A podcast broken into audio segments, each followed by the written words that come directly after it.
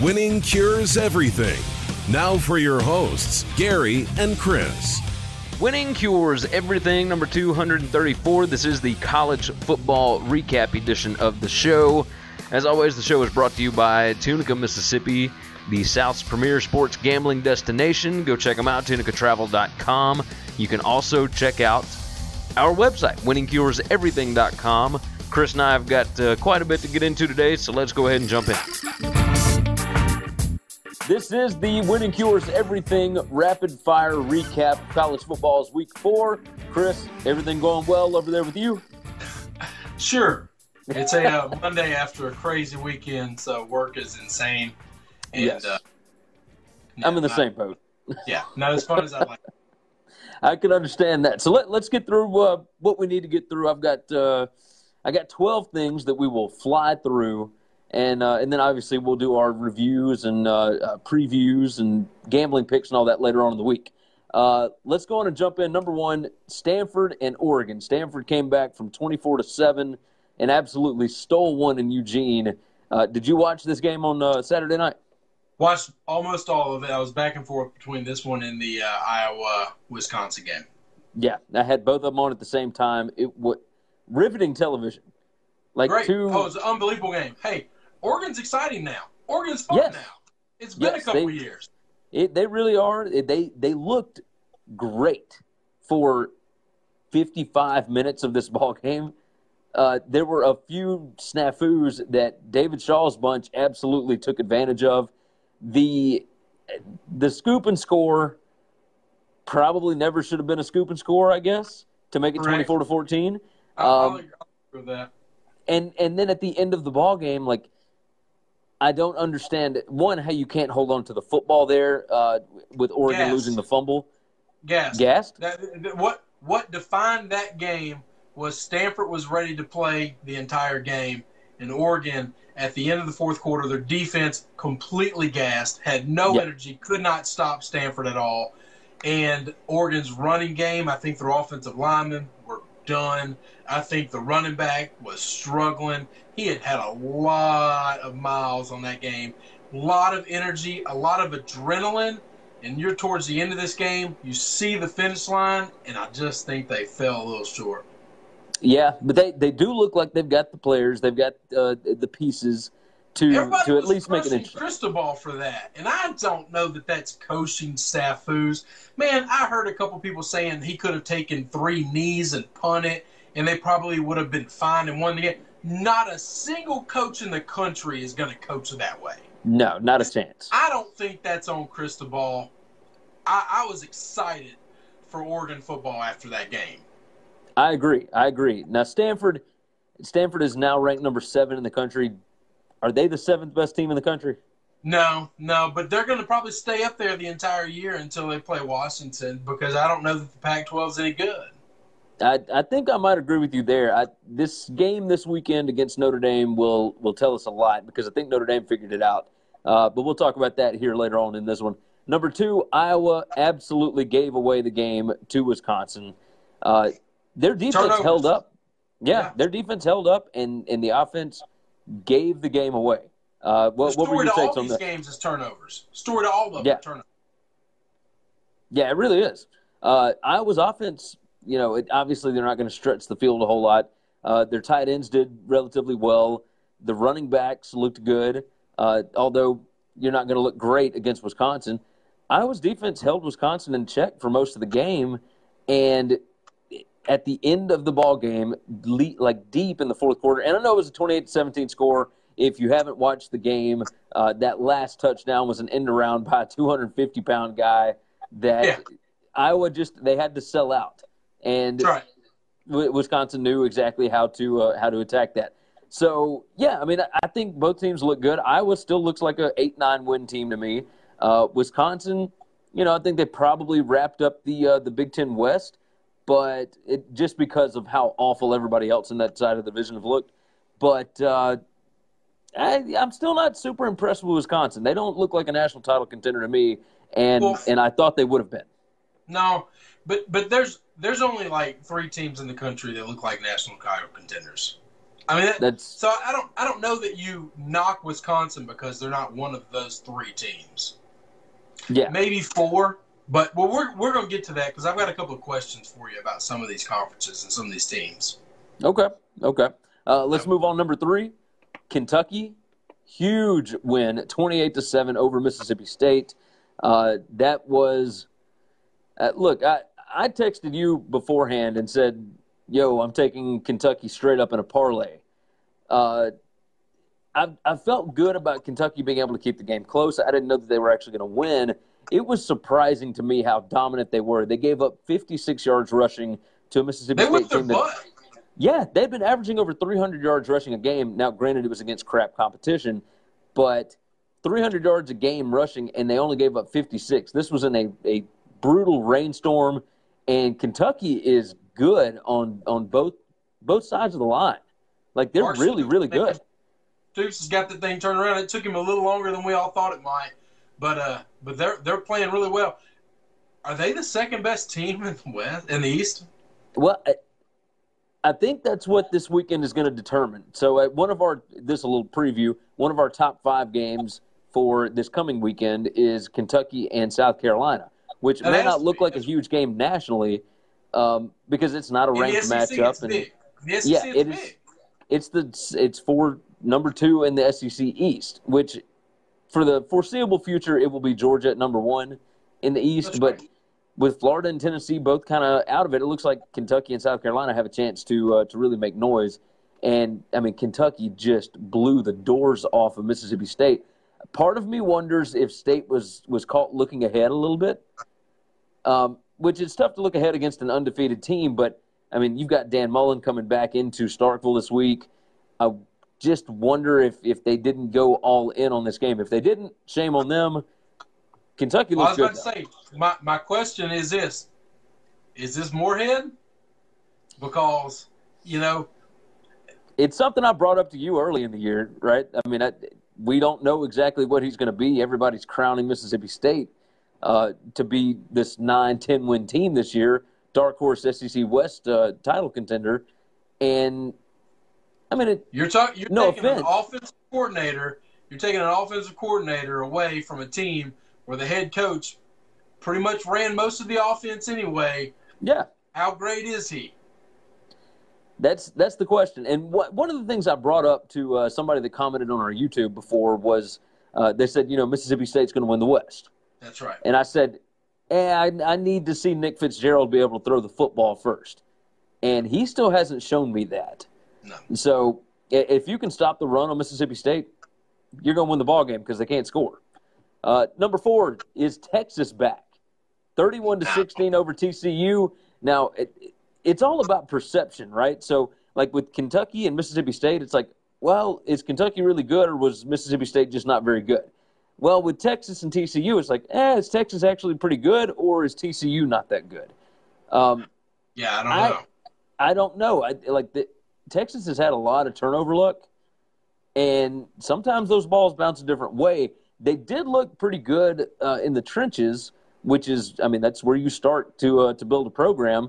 Uh, I think there's positive vibes at Texas. It, a big portion of all of this is confidence, right? If Texas feels like they can win big ball games, they've got the talent to be able to do it. So for a long time, they didn't have any confidence, and that's how you lose games to like Kansas and whatever. Situation like this, you know, they go to Kansas State this weekend. Kansas State doesn't look very good. We'll see how they look this weekend against a not very good opponent. Uh, if they can blow them out of the water, yeah, you know, we, we might might seem to think something different. Right now, I'm still just kind of iffy, wondering if eh, maybe if the ball bounced a different way, they would have lost. Right? Yeah, I'm I'm not buying Texas yet. Uh, I'll tell you things that I think are a little bit better. Uh, we are both fans of Pat Forde, Dan Wetzel, and those guys, Yes. um, and they talk about um, the Texas home crowd now is way better than it was back in the day. They had a like a pretty wine and cheese kind of crowd where people came as a social event, is the way they worded it. And Yeah. and now it's a home field advantage. It's Tom Herman has gotten the city, the area, the school to buy into. You guys got to come out and you got to get crazy for us. You got to give us that extra man in the stands um, that they haven't had, and they hadn't had it for a while. Uh, they had it. They had it Friday, uh, Saturday, and they had it the Saturday before against USC. Yeah. So I think when they play at home, that is a big advantage. I need to see him go on the road because the last time we saw him go on the road and play a Power Five conference team, it was getting blown out by Maryland. Yes, that is uh, that is true. So we will see what moves on from there. Number five, Virginia Tech loses at Old Dominion. What in the hell happened here? And, like this was not just that... them losing Josh Jackson. This no, was no. they gave up like almost 700 yards of offense to Old Dominion with a backup quarterback. Like that, they, I just I don't know. I can't explain that. Justin now, okay, Fuente came out and, and said afterwards that okay, y'all all played real hard and and looked good when people were doubting you, and now whenever you have everybody talking good about you, this is how you're going to show up. So which one is it? What are you going to be? Well, let me let me tell you this. So and, and and I've said this a couple of times. I don't know if I've said it on the podcast much. I've talked to a lot of different people about it. Um, I am a follower of Mike Lombardi's. I've read his book, The Gridiron Genius. I listen to his podcast. I read the, the things that he writes when he writes for either The Ringer or um, a couple other uh, places that he's written on. And um, he he has a couple of things where he tells stories about when he was with the Raiders and Al Davis was intricately involved in player personnel. Okay, he says we're gonna get to this when we get to the NFL recap because this happened a lot over the weekend. But um, him and some of the other personnel guys would always kind of talk amongst themselves in the locker rooms and behind the scenes saying, we're one big injury away from being a really good team. I know this was a backup quarterback, but the backup quarterback for Old Dominion is way better and should be the starter. He's he's yeah. just a better football player. They were one big injury away from being a good team, and maybe Old Dominion's a better team, but it doesn't matter. They're not on the same playing field. The rest of the 22 guys starting 21 guys starting, have no business being there, and and Vatek should have taken care of business. It it just makes no sense, but uh, but but I'm not going to say oh they did it with a backup quarterback, so it's even worse. This backup quarterback is way better than the starter was. He just is. I agree. Uh, the name is Blake LaRussa for anybody that wants to look that's, him up. That's He's, right. That's the kid's name. I couldn't yeah. remember his name, and I was I was about to start looking up on my phone. I figured, nah, let me just go with it. Oh, no, no, no. It's all good. Blake LaRussa, Old Dominion's back up. He threw for 495 yards, five touchdowns. They ran it up on him. At the end yeah. of the game, could have kneeled the, kneeled the ball, ran it up, and was sticking it again. it ran for like a 40 something yard touchdown. It's, it was awesome. I mean, you, you got to show a little pride, Virginia Tech. Give me, give me something here. Uh, number six, what the hell happened to Oklahoma State? 41 to 17 loss at home to Texas Tech. You and I both had this as one of our favorite bets of the week. Both uh, of my it, guys, both of my quarter uh, coaches that I love to bet on just let me down. Well, I, I was super surprised, and I, I saw a stat. Uh, Falika actually told me this. Um, he said like Oklahoma State after a uh, after a ranked win uh, and covering the spread, they're like one in six against the spread under Gundy. Yeah. Like in that situation, like I didn't know it, that. But I, I still didn't think that it would matter because like Texas Tech opening the year has not looked good. Like they looked good against Houston last week, uh, but obviously their defense still gave up 49 points against Houston. Let's say they they shut down Oklahoma State completely. Oklahoma State's offense could not move the ball. I com- I fully expected Oklahoma State to to run uh, Justice Hill, and I, I felt he, like they punted more touches. in that game. Yeah, I feel like they punted more in that game than they've punted all year. Uh, probably in maybe in all year several combined. years. like, yeah. I, mean, no, I wouldn't doubt combined.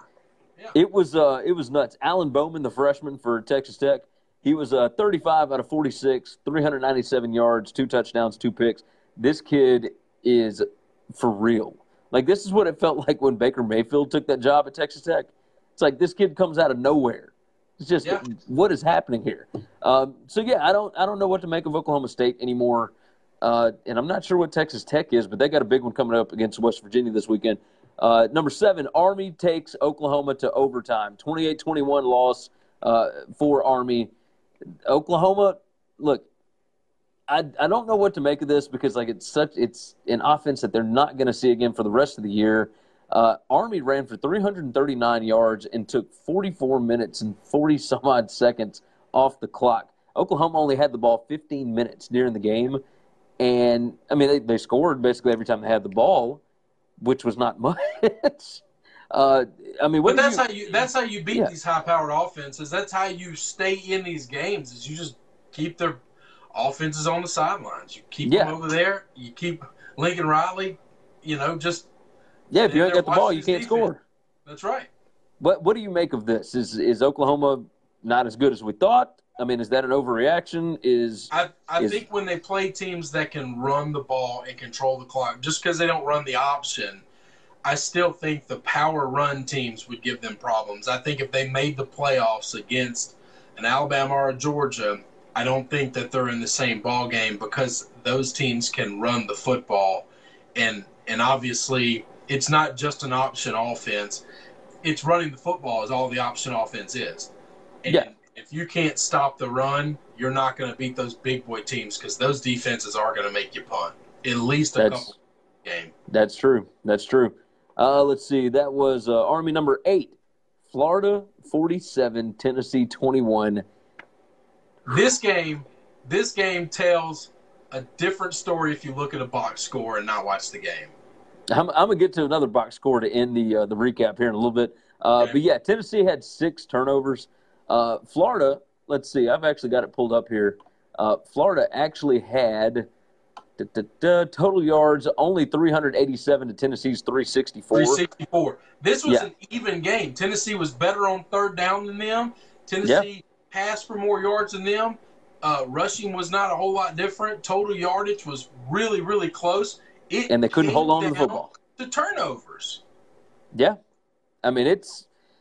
I I can't look at this and say that Florida is like, oh, Dan Mullen's turning a corner and whatnot. Like I will say this: they were efficient when they got the turnovers, right? They they converted when they had to. They Uh, beat a bad team. And the thing about Yeah. Tennessee is because they've been burned by so many coaches and so many people getting their hopes up and then let down and getting their hopes up and let down, as soon as it went south in that game, 100,000 seat stadium went silent and and all the Oh, everybody was gone. By halftime, everybody's out of there, and Yeah. it's just over. It's the, you've you've lost it. These people are not going to stick around and continue to support this program until they can give them something to get excited about. I don't know that I blame them. I don't know that I beat Tennessee fans up for that. No, I, I don't blame them at all. I don't blame them at all. What do you make of? Uh, all right, so uh, uh, Sapp, the uh, the linebacker, left Tennessee at halftime, and then at at the end of the game, Pruitt comes out and says, "Well, he didn't just leave. Like I asked him to leave. He wouldn't come We in the told him to game, but we told him to go in." And And well, and then and then the kid comes out on Twitter like last night and says, uh, "This was a miscommunication. I was never asked to come in the game. This was a sideline altercation. I'm Yep. sure it's going to be handled internally, but like, I don't want my reputation soiled from Yeah. this. I was not asked to go in the game. Like, what, what do you make of this. this? I, I am more inclined to believe these players. I really am. Just because, A, I think if the player is the one lying, I think it's really easy for the administration to point out that the player was lying because they're the ones that control all the extra sideline film and footage and, and control the message coming out of everybody else. The player Yeah. does, the coaches control that. The players don't. I think if a player is ever going to lie on a coach like this, then then it'll get called out in a second. It'll get proven wrong in a second. That's it, and this goes to, you know, not to bring it up again. I I believe Jalen Hurts over Nick Saban when that thing happened. I just think these coaches feel like their instinct is to tell the best story they can tell and assume these players are never going to stand up or speak up for themselves. And we just don't live in that day anymore. You're not going to be able to tell something about a player today. They've got courage, they've got protection in the world that we live in, where we just don't like bullies. And, Yeah. and, and, and Pruitt, Pruitt's kind of a bully coach. If he can win, everybody forgives it and moves on. But you can't come out here and lie on a player like that. You just can't. And today, Yeah, I didn't understand why he even talked about it. Like, it, Yeah. why why even bring it up? Like, it, Yeah. somebody actually asked the question, which is fine. right. But all he's got to say is, "We're going to handle this internally. handle No comment." internally, and that's none of your business. Don't worry about it. That's none of your business. I respect the player for a. If there was an altercation, he didn't throw the other player or coach under the bus. He didn't say anybody else's name who got an altercation with. He just yeah. said there was an altercation and I was asked to leave. Yeah. I mean, it's simple enough. Uh, let's yeah. move on. Uh, number nine, Notre Dame over Wake Forest. Not much to talk about here other than the fact that they've been starting the wrong quarterback all year. Ian Book, uh, he accounts for five touchdowns.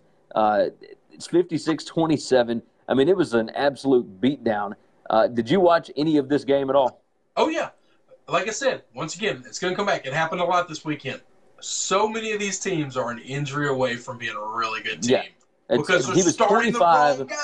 He was 25 out of 34, 325 yards and two touchdowns. Like he was something yeah, else. Gonna, gonna sound like a mockingbird, but that's the theme of the weekend across the board. It really is.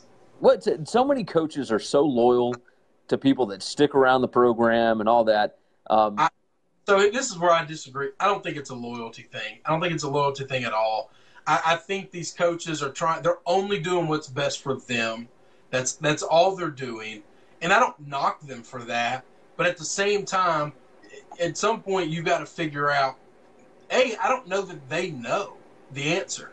I don't think that they know how to evaluate their own players, especially when you have two different styles. And then yeah. I think they're more apt to stick with the style they've been playing with than to change. I think that was a big thing with Alabama and Tua. Everybody yeah. knew Tua was better than Jalen. But the problem is, is we got to change our whole offense. And coaches are so afraid to change what they've been doing. They get in these mold that it's worked for so long. I don't want to stop. Yeah, I don't and, want to do something that that could end up being a huge risk. That's right. Right. And, and I think I think we're learning. Man, if I was a coach, as soon as I know that I've got a losing hand in a guy and I got a winning hand in another guy, I fold it. I fold it. I pick up the other hand and I go. I just yeah. go. If I got to make a lot of changes, that's my job. That's why these guys get paid five, six million dollars a year. I'm sorry, your job's hard. who, would ever, who would have ever thought we'd pay you millions of dollars to do a job that's difficult? Exactly. Uh, with Ian Book in, Notre Dame looks like a legit top ten team. Uh, yep. they, they, with the way the schedule is setting up, I mean, they look. They host Stanford this week. They play at Virginia Tech next week. Those don't look as difficult as they did at the beginning of the season. No. I mean, you win those two games, and like the trip to Florida State doesn't look bad. If their I mean, run defense can hold Love, which pretty much everybody that's everybody else to holding Love has held, they were like, "Look, you're not going to win the Heisman. That's just it. We're going to yeah, make Stan- sure you, Stanford we might not win averaging, games, but you're yeah. not winning the Heisman." Stanford is only averaging like 104 yards rushing per game. Yeah. Like it's insane to me. Now that doesn't mean that KJ Costello can't come back and win a game like he did in in the Oregon game. That's right. Uh, but man, I mean, it's it's nuts to think about. Uh, number ten, real quick, Michigan demolished uh, Nebraska, fifty-six to ten. Uh, first time Nebraska has started zero and three since I believe before World War II. Uh, this was ugly in every way, shape, or form. Look, man, they might it's, be zero oh and four if it wasn't for Akron. Oh yeah, back out of that game. Yeah, no, you're right. You're right. Uh, the Nebraska situation. One, did you see Wendy's tweet afterwards, like the fast food yep. place? Yep. Okay, so it, it, might need a Scott Frosty to, to help yes. get over this beating. Um, that was cool. And then the other side was, does it uh, like does it ever amaze you the things that motivate football teams? Uh, I don't know if you saw this, but the Michigan players and coaches were all talking about Scott Frost's comments after UCF played at Michigan like two years ago, like his first year at UCF, when he came out after the game. Michigan beat him by like four touchdowns. But Scott Frost came out afterwards and said, uh, We out hit Michigan today. Like we might have lost on the scoreboard, but we out hit them. And Harbaugh has held on to that for three years before he could play him again. and well, I mean, just took what, him to the woodshed. That's what coaches do. I, you know, I don't, I don't I'm I'll never be all time greatness like these guys are because I don't I don't just don't have that gene where I can hang on to something that long. That's ridiculous. Yeah. But that's, I agree. That's that's kind of what makes these coaches a little special, definitely quirky and unique. Um, but and ridiculously competitive, right? Oh yeah, oh yeah, they're way more competitive than I'll ever be. Yeah. So. Uh, yeah, in that game, uh, Nebraska had 132 yards of total offense. It was uh, Michigan's it was defense is good. I mean, when they want to clamp somebody down, they can. Oh, they absolutely can. Number 11, so that we can wrap up this one and one more. Uh, Purdue, 0 and 3 before, but they had lost to three games by a combined uh, eight points. Jeff they Brohm, beat Boston College. Yeah, Jeff Brohm, 30 to they beat a 13 good over Boston team. College. That Boston College team's really good. But they are incredibly up and down, and they were last year too, where it's they could they're world beaters one week, and the next week they can lose to like Eastern Michigan, right? So it's When you run a high-powered, up-tempo, fast-paced offense, and they're not spread offense, they're running that high power from a pro-style offense. yes, Yeah, you you punt a lot, and that puts your defense out there a lot, which gets games out of hand. The problem is, is once you're built to play that way, you you can't change. You can't stop. yeah, you can't change what you're doing. You gotta, you gotta take that butt whipping. And that's uh, what was crazy. Like this game, I think it might have been a little closer, but uh, the quarterback Brown threw four interceptions, and that was all she wrote. There was nothing to, right. to go from there. That guy, that Uh, guy's got to do something to get his confidence back because he's gone mentally. Yeah, he he really is, and it, it all left in this game. I mean, that's nuts to see it all go down in one game. But we'll see what he does uh, this coming week. Jeff Brohm Uh, coming home, man. I love seeing yeah. it. I, I agree with you. So they're they're ready to get into Big Ten play again uh, after the close loss to Northwestern. I, I'll be curious to see what they do against a, a very weak looking Big Ten West. Uh, number twelve, final one. I I doubt anybody watched this game. I'm just curious if you saw the box score. It said Auburn 34, Arkansas three. Did you see the box score on this? I flipped over to this a couple of times because Well, I on didn't watch Twitter- a second of the game, but I, but oh. I, I mean, I looked through all the scores. so on Twitter, I I see it in real time as Auburn fans and whatnot are losing their minds about this is the worst offensive line play. And you turn over to the game and they're up by like three touchdowns, right? So you're going, what the hell are they talking about? Until you watch for a little bit and you realize, like, wow, Arkansas is a bad football team and they are out gaining Auburn. They are, I mean, everything about this. The the final, let's see, total yards. Arkansas had 290. They held Auburn at Auburn to 225 yards total. They had 134 passing, only 91 rushing yards on 36 attempts against Arkansas. They had two kick returns for touchdowns. Yep. Uh, Arkansas turned the ball over twice. Like, for this score to be this lopsided and the box score to say something completely different, I didn't know what to make of this. It is Auburn like did LSU beat something out of them and maybe we just missed it? I don't know. I, I think there's a part of me that feels like they got a lead, just don't blow the lead. They're just trying to win a game. They're not trying to get style points. They're not trying to do that stuff. They're they're just trying to make sure they don't blow a lead. And at no point in time were they close to giving up the points. Um, every time Arkansas would go on a drive that was dangerous, they would either miss a field goal or turn the ball over. It just didn't work out. Um, Yeah. Arkansas got down so much that they had to keep going for it. They couldn't score. And, and I think if you're okay with that, you're just okay with the way the game turns out. You're trying to get away with W's. They coughed up wins to LSU two years back to back. Um, maybe getting a little cute and or trying to ice games away. I think I think this was one of those where Malzahn might be the only coach in the country if he was Oregon's coach after what he's been through the last couple of years, saying, "I think I'll kneel it three times and punt, and hope that you can't score in 17 seconds." Like, like that's the truth. It's, I think he was just trying to get out with a win. I can understand that. I can And I also that. think that Arkansas is going to. This has got to be their kitchen sink game, right? Like this has got to be a game where they say, "Look, man, we're losing to everybody. We're a laughing stock on national TV to everybody. We got to throw everything we have at a game and try to win it." And they didn't come close. They didn't Yeah, they didn't didn't come close at all. At all. All right, as always, the show is brought to you by Tunica, Mississippi, the South's premier sports gambling destination. Uh, go check out all the sports books. Go check out everything to do at tunicatravel.com.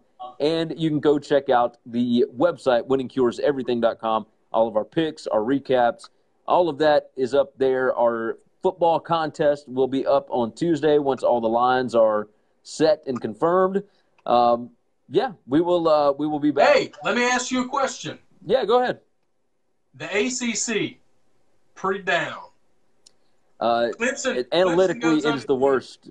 Clemson yeah, goes undefeated. They got one good win, a road win at A and M. Do they deserve one of those four seats? I mean, it depends on how they look against that ACC. Yeah, I Like disagree. if- I just disagree with that. If the ACC is down just because you beat the hell out of somebody who sucks, doesn't mean you get more credit for beating somebody who sucks. I just don't. They almost lost and probably should have lost if not for a really bad rule. Every all the rules were followed perfectly. To Texas A&M, But to Texas A&M, they lose that game. They play one good game and they almost lost it. Then they get to beat the hell out of a bunch of kids, and now we're going to put them in the playoff. we'll see. We'll see what happens with the uh, with the rest of the ACC. Like, I, I, we're four weeks into the season. I'm not ready to write everybody off yet. Uh, Yeah. but yeah, I mean, they they don't look good right now. Uh, but I, I If still Syracuse think it is the second best team in the ACC and they beat up on Syracuse this week at home, that doesn't tell me anything. Yeah, the the only other undefeated ACC teams right now: Syracuse, NC State, and Duke. And Duke's uh, starting quarterbacks out with a broken collarbone. That's right. So, Anyway, just just a thought. Just a thought. I'm gonna crap on the ACC for a minute. Hey, it's all good. I understand that. So, like like I said, we will be back later this week with our previews, uh, NFL recap coming tomorrow, all the wonderful things. Uh, check out winningcureseverything.com. Hit that subscribe button on YouTube. We'll see you guys next go round. Thanks, Chris. See ya. It's time for the rundown. Remember, check out winningcureseverything.com. You can give us a like on Facebook, facebook.com slash winningcureseverything. You can follow us on Twitter at Winning Cures. You can follow myself at Gary WCE. You follow me at Chris B. Giannini, C H R I S B G I A N N I N I. You can also email the show that's winningcureseverything at gmail.com. And we now have a voicemail line. That number is 551 226 9899. If you want to call and bash us for talking bad about your favorite team, or praise us, or just tell us about how awesome your team is doing, leave us a voicemail. That number again is 551 226 9899, and we may toss it on the show. Thank you for supporting this show, and until next time, Have a good one, guys. Hey, don't forget, subscribe to the Winning Cures Everything podcast on iTunes and make sure you leave a review. For every 25 written five star reviews we get on iTunes, we are donating to St. Jude's Children's Hospital and Le Bonheur's Children's Hospital in Memphis, Tennessee. So subscribe and review on iTunes, SoundCloud, Google Play, and all your favorite podcast apps. Remember, the Winning Cures Everything podcast.